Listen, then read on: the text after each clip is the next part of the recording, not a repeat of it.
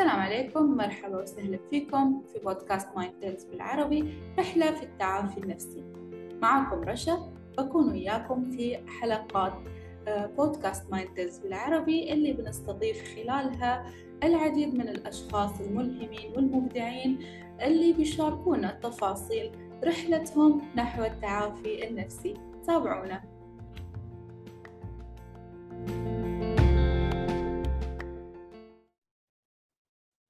مرحبا وسهلا فيكم في حلقة جديدة من بودكاست Mind Tales بالعربي رحلة في التعافي.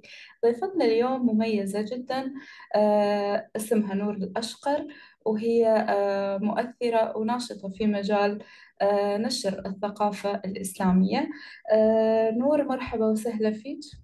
أهلا وسهلا الله يسعد أوقاتك يا رب. أوقاتك. ممكن تخبرينا أكثر عن نفسك نور؟ آه، مبدئيا المعلومات الأولى اسمي نور الأشقر عمري 37 سنة متزوجة وأم لأربع بنوتات. مقيمة في دولة الإمارات من عام 2004 تقريبا. درست في كلية الشريعة في جامعة دمشق. آه، أنشأت قناة كلمة نور على يوتيوب. قناة تعنى بعالم القراءة والكتب. أقدم فيها مراجعات للكتب ويعني أتحدث عن أمور حول القراءة بشكل عام. لها أيضا حساب تابع على الإنستغرام. نور أيضا أنت صاحبة تجربة شخصية في التعافي من الاكتئاب. خلينا ندخل شوي في تفاصيل أكثر. آه، كيف بدأت رحلتك مع الاكتئاب؟ كيف تم تشخيص الاكتئاب عندك؟ نعم. آه، رحلة الاكتئاب كانت رحلة صعبة واكتشافها ما كان بالأمر السهل بما أنه آه، معلوماتي كانت نوعا ما ضعيفة عن هذا المرض. آه، كان محطوط بذهني أنه هو يصيب فقط الأشخاص مثلا مدمنين لأشياء سيئة أو بعيدين جدا عن الدين أو شيء بعيد عني كثيرا أنه لا يصيب المؤمن إلى آخره من هذه المعلومات. فأي شعور عارض بالحزن أو بالضيق أو المشاعر السلبية اللي بيشعر فيها المريض عادة دائما كنت لاقي لها حاول لاقي لها سبب أنه يمكن بسبب الغربة يمكن بسبب أمر معين. آه، متابعة الأخبار يعني للأسف اللي يعني لا تسر القلب كثيرا. آه، دائما حط لها أسباب. طيب وبعدين طب أنا مغتربة مو يعني لا سنة ولا سنتين يعني إيش معنى هلأ؟ لماذا الآن؟ يعني آه، بدأت أفكر بموضوع الغربة. آه، أتجاهل الشعور أقول هذا يعني إن شاء الله وقت عارض ويعني سيتحسن. حاول إني آه، أخرج من هذه من هي المشاعر السلبية. بالأمور اللي عادة كل إنسان عنده آه، يعني نشاطات ممكن تحسن له مزاجه يقرأ قصة يحضر فيلم يسمع موسيقى نفزع كمسلمين إلى الصلاة نذكر الله سبحانه وتعالى استمع إلى الرقية الشرعية يعني إلى الدعاء إلى شيء من العبادة. عادة يعني العبادة تخفف عن الإنسان يعني بعض عبء ما يحمله. لكن لا الأمور أبدا لا تسير نحو الأفضل. بالعكس دائما في الأمور في تراجع وانحدار. آه، لحد ما لاحظت تغيرات مختلفة بجوانب أخرى مو متعلقة بالمزاج فقط.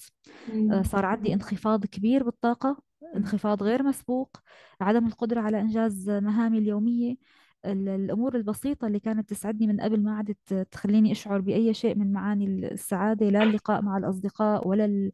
ولا القراءة ولا ولا أي شيء. أنا حاسة بس إنه بدي أبقى موجودة بسريري ما بدي أحكي مع حدا. آه، شعور بالخمول بالكسل وكأنه لا يوجد شيء في الدنيا سيسعدني.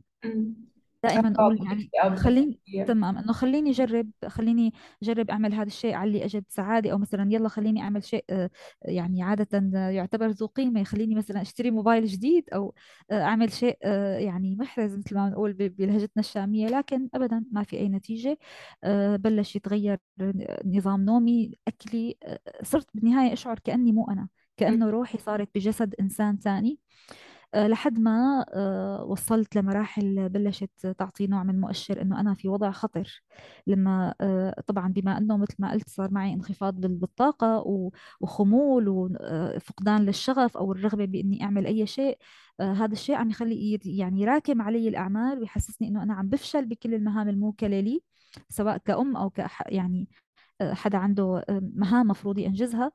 وهي الدائرة المفرغة للأسف يدخل فيها مريض الاكتئاب ولا يستطيع الخروج منها. يعني هو يلجأ إلى الكسل لأنه هو مريض وبعد أن يمرض يزيد كأبه كآبته أو زعله لأنه هو لم ينجز شيئا وهكذا.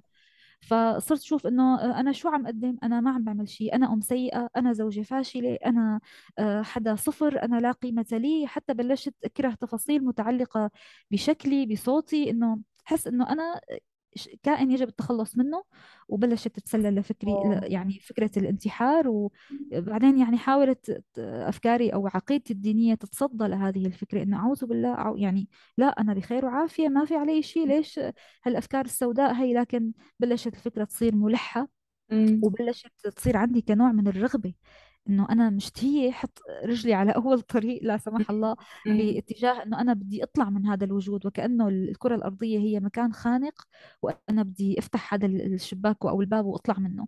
وبلشت أحس إنه بدي اوقف على طرف الشباك وخلي هيك رجلي تطلع بطرف بسيط إنه ما رح أذي نفسي بس عندي رغبة جامحة إنه أنا بدي أطلع من من هذه الدنيا. آه، أو مثلا شوف سكينة ضخمة أحس إنه بطلع فيها أحس إنه أنا ممكن أعمل بنفسي شيء حسيت إنه أنا أموري مو بخير أنا مو طبيعية. هذا الشيء لا يمكن أنه يكون ضغط نفسي أو تراكم مهام. لا لا الموضوع أخطر بكثير. آه، كانت فكرة زيارة الطبيب النفسي مستبعدة جدا لأن مثل ما قلت لك معلوماتي كانت خاطئة أو محصورة أنه الطبيب النفسي هو للناس اللي عندهم إما اضطرابات عقلية أو مشاكل معقدة. لا لا أكيد مو لإلي. أنا لا زال عقلي معي يعني. آه، لكن كون زوجي يعمل في مجال طبي وله معارف من الأطباء آه، فيعني استشار أو طرح المشكلة على طبيب نفسي وقال له لا هذا الموضوع لازم طبيب يشرف على الأمر طالما هي صار مستمرة على هالحالة أكثر من أسبوعين أو أكثر أنا كان لي شهور يعني بس عادة هي المدة السليمة إنه الإنسان لما التشخيص إنه آه، صحيح بعد أسبوعين. فلجأت للطب النفسي المشفى الصحة النفسية. الزيارة الأولى كانت مرهب يعني رهيبة ومرعبة و... وإنه خصوصا لما أشوف أشخاص عم يتصرفوا تصرفات غريبة أو تركيزهم مو معهم وعن جد أنا وضعي سيء لدرجة إنه أنا بحاجة إني أكون بهذا المكان لاكثر من مرة تراودني فكرة إنه طالما لسه ما حان دوري خليني انسحب خلص خليني أرجع على البيت أنا ما فيني شيء أنا ما بدي تابع لكن بقيت قلت خلص شو حيصير اسوء مما صار يعني إنه أنت هيك هيك فاقدة الشغف بالحياة جربي. بدأ الدكتور يستمع لي وكنت أنا حامل بهذاك الوقت بطفلتي الأخيرة. آه، فكان عم يعني شايف بوضوح إنه هو لازم إنه أنا آخذ دواء ولكن أنا كنت رافضة في الفكرة الدوائية مطلقا. اولا لأني حامل وأنا في فترة الحمل حتى البنادول بتجنب إني اخذه يعني الام بيبقى عندها خوف مضاعف على جنينها. ولأن يعني اللي بعرفه عن الأدوية إنه الناس بتسبب لهم إدمان ناس بتسبب لهم أعراض جانبية إنه ليش ما بدي فوت بهذا المجال؟ خليني أجرب اسلك طرق بعيدة عن التدخل الكيميائي أو أو الدوائي. فلجأت لجلسات العلاج المغناطيسي أو الترميم المغناطيسي عفوا أو العلاج السلوكي المعرفي. لكن كان التقدم فيها جدا جدا بطيء ويعني ولا يتناسب مع الجهد المبذول فيها. وأجلت الموضوع إلى ما بعد الولادة. كنت مشغولة بإرهاق الولادة واستقبال المولود الجديد. بعدها كانت بنتي لا زالت عمرها شهر رجعت على طبيب آخر. وتأكدت من أكثر من استشارة يعني لأطمئن لأخذ الدواء وطمني شرح لي عن آلية الدواء آه، كيف تعمل وشو سبب ارتباط فكرة الإدمان بذهن الناس بسبب أنه النسخ القديمة من الأدوية كانت فعلا تحتوي على نسب عالية من المواد المخدرة. وطمني وخبرني شو الأعراض الجانبية المحتملة لقيت أمور بسيطة ممكن أنه أنا أتكيف معها. وباشرت بأخذ الدواء ومن الأسبوع الثالث تقريبا بدأت مثل ما الدكتور خبرني بدأت أشعر بالتحسن الحمد لله. آه، مع المعالجة والمراجعة الشهرية يعني مراقبة الدكتور لأفكاري لحالتي النفسية. وبحثي من خلال النت استماعي لتجارب الناس السابقين يلي خاضوا هي التجربة. وللأسف معظمهم كانوا من الغرب بما أنه العرب لحد هلأ عندهم ثقافة أنه هذا عيب وما حدا بيشارك يعني هذا الشيء وصمة عار صحيح. آه، فبحثت وقرأت وعرفت أنه لازم أصبر على الدواء وأصبر على فترة العلاج. فأعطيت نفسي وقتها والمرض وقته وحسيت بنوع من التحدي. يعني حسيت هذا الاكتئاب كوحش بده يدخل بيتي وأنا ما رح أخليه يأثر على نفسي ولا على بناتي. أنا بدي أحمي نفسي وعيلتي منه. وسأصبر إن شاء الله واستعين يعني بالصبر والصلاة والدعاء والأخذ بالأسباب بالاضافه لبعض النصائح اللي دائما آه، يعني هي مرفقة بأي مرض سواء عضوي أو نفسي آه، تعديل النظام الغذائي ممارسة الرياضة تجنب المشتتات أو المصادر السلبية إلى آخره. يعني ما بين هنا وهناك معالجة من طرف دوائي ومن طرف سلوكي. آه، الحمد لله خلال يعني يعني تقريبا سنتين أو ثلاث سنوات لقيت نفسي آه، متحسنة بنسبة كبيرة تقريبا يعني 65 ل 70% آه،. كانت تجيني نوبات حادة ببداية المرض تقريبا بشكل أسبوعي صارت النوبات تتباعد. يعني كانت كل أسبوع صارت كل شهر بعدين كل شهرين بعدين كل مدة طويلة. لحد ما الحمد لله قطعت حوالي أربع خمس سنوات وتعافيت آه، بشكل شبه تام الحمد لله. دائما الشخص اللي برا الموقف يعني اللي مو عايش حالة الاكتئاب يحس إن الشخص المكتئب قاعد يبالغ أو مثلا هو اللي مخلي نفسه آه، محاط بهالمشاعر خلينا نقول. أو أو محاط بهالهالة من السلبية يمكن أنت مغتربة شوي بس أكيد في حولك دائرة من المقربين كيف كانت آه، كيف كان تعاملهم مع الوضع؟ نعم صحيح. هاي الفكرة يعني موجودة ونحن للأسف بنستخدمها بكثير من مشاكلنا. يعني أي حدا بده يشتكي من أي أزمة هو يعانيها سواء كانت نفسية أو غيره آه، دائما بنية حسنة من باب تصبيره من باب تصغير الهم عليه آه، طب آه، انظر إلى حالة فلان انظر إلى الناس التي تعيش مجاعات أو حروب أو هدول الناس شو بدهم يقولوا شو بدهم يحكوا؟ لا أنت عم تدلل خلاص كفاية دلال يلا قوم غسل وجهك وانوي إنه ال- ال- اليوم القادم رح يكون خير وبيستمعوا لنوع من شيء متعلق بالتنمية البشرية وإن كان يعني مجمله متعلق بأمور غير صحيحة. آه، وبيصير الإنسان بيقول يلا أنا فتحت ال- استعدادي لاستقبال الطاقة الإيجابية وإلى آخره وكمان بالنهاية بيلاقي حاله ما عم يتحسن. هو يعني لم لم يسلك الطريق الصحيح بعد. آه، الفكرة آه، يعني فعليا لجأ للإيجابية السامة لأن الشخص لما يكون في حالة سلبية تماما و ويقنع نفسه بالنقيض التام يعني هو يسوي أصلا confusion للعقل يعني فالعقل يرتبك ومو عارف يعني يفكر أصلا. صحيح بالضبط. بعدين أنا دائما ب- بضرب مثال حتى تتوضح الفكرة بشكل أفضل. آه، مو بالضرورة يكون ال- المرض قاتل وفتاك لحتى أنا أعبر عن إني أنا عم بتألم منه أو إنه هو عم يزعجني أو عم يقض مضجعي. ممكن التهاب بالضرس يخليكي ما تقدري تنامي الليل. وممكن يكون مرض خطير عم يسري بجسم الإنسان وهو لا يشعر له بأي أعراض كفانا الله جميعا شر الأمراض يعني. لكن كوني أنا أتألم هذا وإن كان يعني ما كان من سبب مدمر أو خطير لكن هذا لا يلغي شعوري بالألم لا مهم. يلغي أن هذا الألم عطلني عن أني أدي مهامي بشكل جيد وهذا الشيء آه، يعني مرفوض طبيا وشرعيا ونفسيا وعلى جميع الأصعدة. فلا الاستهزاء هذا هي الطريقة بالكلام مع المكتئب أبدا ما بتساعده. هي واحدة من الأفكار الخاطئة كمان الموجودة بالثقافة الصحية. لا آه، هو المكتئب بحاجة لاستيعاب بحاجة لحدا يحسسه أنه إيه أنا متفهم شعورك آه، أنا سامع شخص مثلا مر بنفس هذه التجربة لكن إن شاء الله تعالى من خلال العلاج آه، ستمر يعني بمجرد مراحل وتنتهي بإذن الله تعالى تتغلب على هذا المرض لكن الاستهزاء بمشاعره أو اعتباره أنه هو عم يتدلل أو عم يبالغ أو آه شو ناقصك؟ هي عندك بيت هي عندك سيارة هي عندك شغل. آه، لا ال- الأمر لا يعمل بهذه الطريقة نهائيا. آه، ال- الإنسان سبحان الله هو كتلة متكاملة من من القطع والمشاعر وال- والأفكار المترابطة مع بعضها حتى في مجال ال- الميكانيك. يعني أحيانا آلة كبيرة قد يعطلها قطعة برغي صغير تصبح كلها مجرد خردة أو مجرد حديد لا, لا نفع له. فلا هذا لا يعني أن هذه القطعة صغيرة أو كبيرة لكن وجودها مهم جدا. واللي ما يعرفه كثير من الناس إن الاكتئاب آه، في كثير من الأحيان يعني خصوصا لما يكون شديد مرتبط بمستويات ال- السيروتونين والدوبامين في الدماغ فيعني آه، أحيانا ممكن في الحالات الخفيفة ينفع العلاج المعرفي السلوكي. أحيانا يكون في حالات شديدة يكون محتاج أنه يترافق العلاج المعرفي السلوكي مع الدواء آه، فيعني آه، هو يسوي آه، لخبطة صحيح. في الدماغ في كيميائية الدماغ وهذا الشيء اللي يعني ما يعرف الكثير عن الاكتئاب.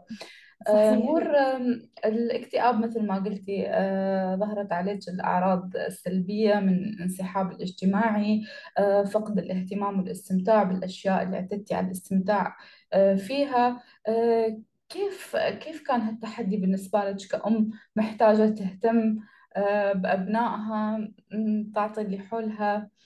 آه، خبرينا.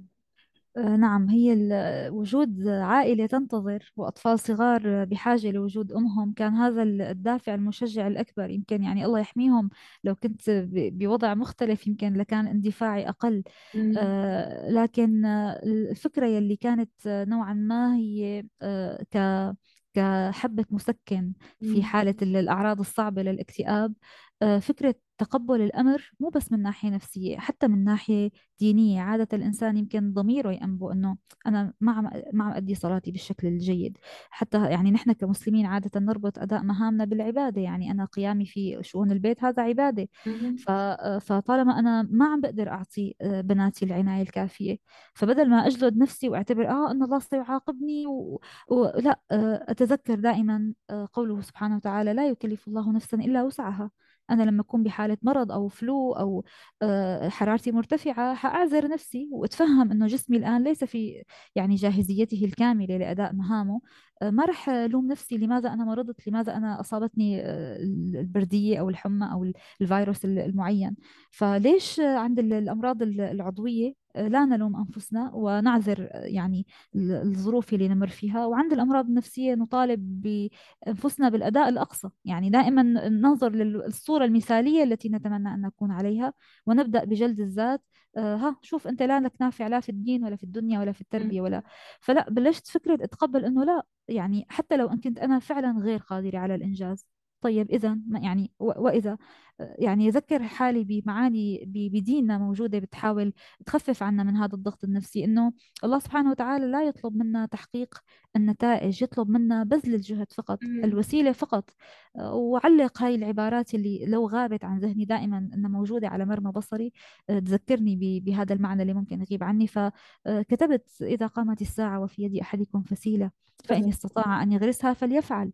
فالساعة تقوم والفسيلة يعني لن تجد وقتا لكي تثمر ولا تنبت ولا يستفيد أحد منها لكن هناك أجر على المحاولة على غرس الفسيلة. فأنا سأحاول وإن حتى لو بقيت كل كل عمري عم حاول حتى لو لم أصل إلى النجاح إذا لقيت الله سبحانه وتعالى على الأقل سأقول له أنه أنا ما كنت قاعدة يعني آه، مربطة اليدين. وعم أنظر لحالي شو عم يصير. أنا كنا كنت أحاول. فشلت في المحاولة لكن أنا استمريت بالمحاولة آه، على حسب قدرتي. والله سبحانه وتعالى لا يطلب منا أكثر من ذلك. يعني هو أعلم بأحوالنا ولا يكلف نفسا إلا وسعها. لكن استحالة مع المحاولة ومن يطرق يعني أبواب النجاة لابد أن تفتح له الأبواب حتى ولو بعد حين. والحمد لله هذا اللي حصل معي. يعني مع أنه كنت مارة بحالات يأس وأنه لا خلص ذا إند الحلقة الأخيرة وما في أمل. وأوكي طبعا أقول يعني الفكرة اللي كنت تخليني قاوم الأفكار الانتحارية أو الاستسلام الكامل إنه طيب اذا أوكي خليني أقتنع أوكي أنا فاشلة أنا ما عم بقدر أدي مهامي.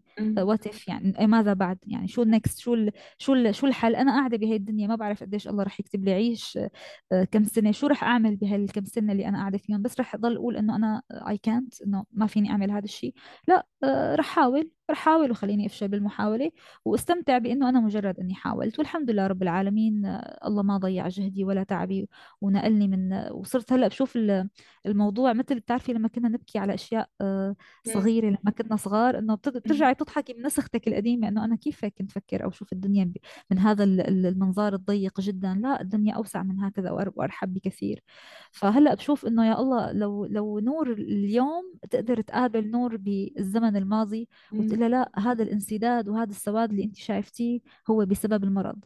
هو شيء خارج عنك مو شيء منك كيف نحن لما بيتغير صوتنا بفترة الفلو أو الرشح. صوتك بيتغير لكن بتعرفي إنه هذا مو صوتك هذا مو أنت هاي مو حقيقتك هذا شيء عارض وحيرجع صوتك الطبيعي بعد الشفاء.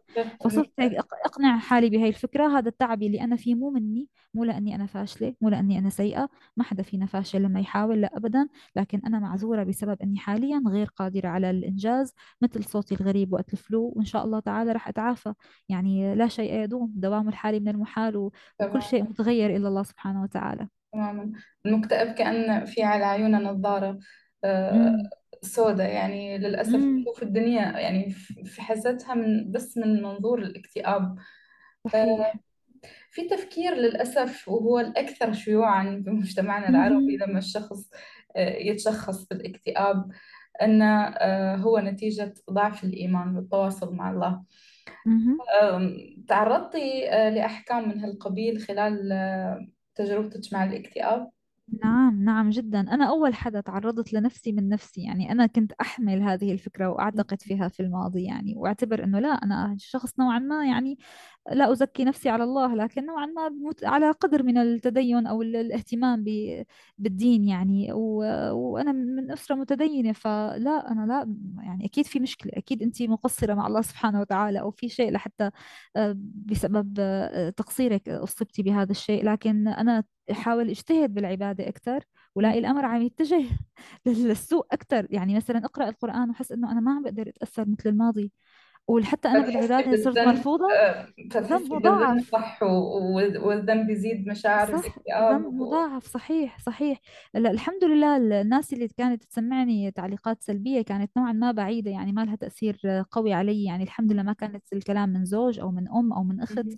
عادة الدائرة القريبة هي بتكون مؤثرة أكثر من الغريب. آه، لكن هي الفكرة لا أكيد موجودة وشائعة. ولا يا أختي ما عليك إلا العافية ما فيك إلا الخير. اقرأي سورة ياسين اقرأي آه، هذا لا الكلام لا يعني التقليل من أهمية قراءة القرآن لا أبدا. لكن آه، يعني الله سبحانه وتعالى طلب منا أنه نحن نلتمس ال- العلاج لكل شيء نمر فيه من أسبابه.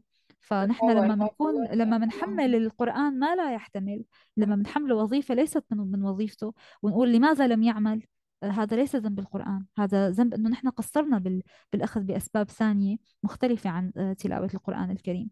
آه، لكن لما قرأت وبحثت من خلال النت الحمد لله أنه طلع ب- بطريقي آه، دكاترة أطباء نفسيين متدينين. يعني على قدر عالي من التدين أو منهم بعضهم مشايخ ويعني أو متخ- يعني مخلصين التخصص الشرعي وبعدها دارسين علم النفس ويعني أنا بحب آخذ المعلومة من أهل الاختصاص. فهن اللي أكدوا لي على هي الفكرة إنه الأمر ليس له علاقة بالتدين ولكن منشأ هذا الالتباس عند الناس بأن آه، ال- الذي يبتعد عن الله سبحانه وتعالى أو الذي آه، له عقيدة هشة آه، ولا آه، ولا عقيدته لا تكفيه لكي تجيبه عن تجيبه عن أسئلته حول الكون والحياة. مم. فيشعر بهذا الضيق يشعر بهذا النوع من ال- الرغبة بالانسحاب الاجتماعي أو لماذا أنا موجود في هذه الدنيا؟ لماذا يعني هذه الأسئلة الوجودية الكبيرة إذا لم تجد إجابة لها طبعا ستسبب نوع من ال- الاكتئاب. لكن هذا الاكتئاب الذي آه، يعني آه، يحصل للشخص الضعيف دينيا آه، شعور بالضيق لكنه مختلف بماهيته تماما عن الاكتئاب العيادي أو الاكتئاب المرضي. لكن بسبب أننا نطلق على جميع المشاعر السلبية اكتئاب فنحن نعاملها بالتالي بنفس الطريقة ونظن أننا سنستطيع علاجها بنفس سبيل العلاج لكن لا كل كل مرض منها لها لها علاج فاللي اكتئابه جاي من عقيدته السيئة فعلاجه أن يبحث ويقرأ ويصحح عقيدته. هذا لا بحاجة لدواء ولا في عليه مشكلة. لكن لما الإنسان يكون على على علم ودين وأموره طيبة مع الله سبحانه وتعالى فلا أكيد هو بحاجة لأمر تاني مختلف تماما عن حالة المتدين البعيد عن الله. صحيح. صراحة الحديث معك آه، شيق والحديث في الاكتئاب يطول لأن في في جوانب آه، كثيرة وأكيد ما راح تتغطى في آه، حلقة واحدة من البودكاست. الحين المصادر صارت متاحة مصادر المعرفة صارت متاحة أكثر خصوصا بعد كوفيد 19 م-م. آه، صار في مصادر آم، أونلاين مثلا مثل تطبيق مايند تيلز اللي ما أعرف إذا تعرفي عنه فكرة. هو تطبيقنا م-م. تطبيق مايند تيلز مجموعة آه، عبارة عن مجموعة من آه، التمارين المستوحاة من العلاج المعرفي السلوكي آه، على شكل ألعاب تمارين بسيطة يومية ممكن الشخص يسويها بالإضافة ل تشخيصات الاكتئاب والقلق من ضمن التطبيق فممكن يكون أداة مساعدة آه، للأشخاص ال- اللي يبوا يعرفوا أكثر عن نفسهم آه، يعرفوا أكثر عن مشاعرهم يفهموا نفسهم أكثر. وممكن يكون منبه للأشخاص اللي عندهم آه، أعراض الاكتئاب علشان يلتمسوا المساعدة الأكبر. آه، في. النهاية نبى نصيحة من نور لكل من يعاني بالصمت خوفا من أحكام المجتمع.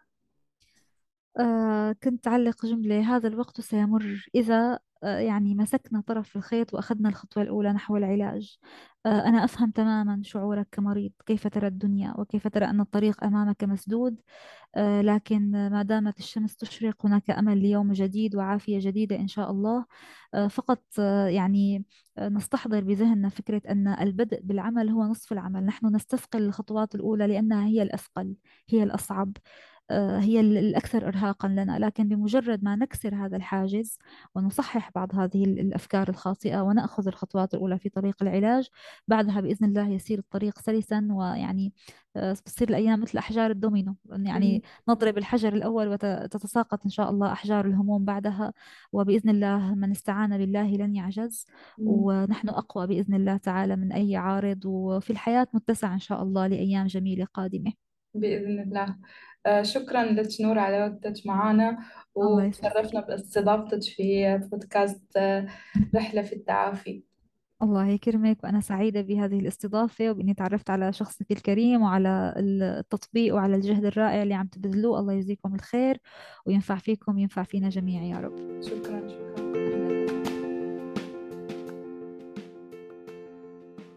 أعزائي المستمعين شكرا لاستماعكم لبودكاست مايند تيلز بالعربي رحلة في التعافي النفسي إن شاء الله تكون الحلقة آه، أعجبتكم وألهمتكم. نتمنى تشاركونا اقتراحاتكم للمواضيع اللي تحبوا أن نطرحها في الحلقات القادمة على contact at mindtales.me دمتم بخير. thank you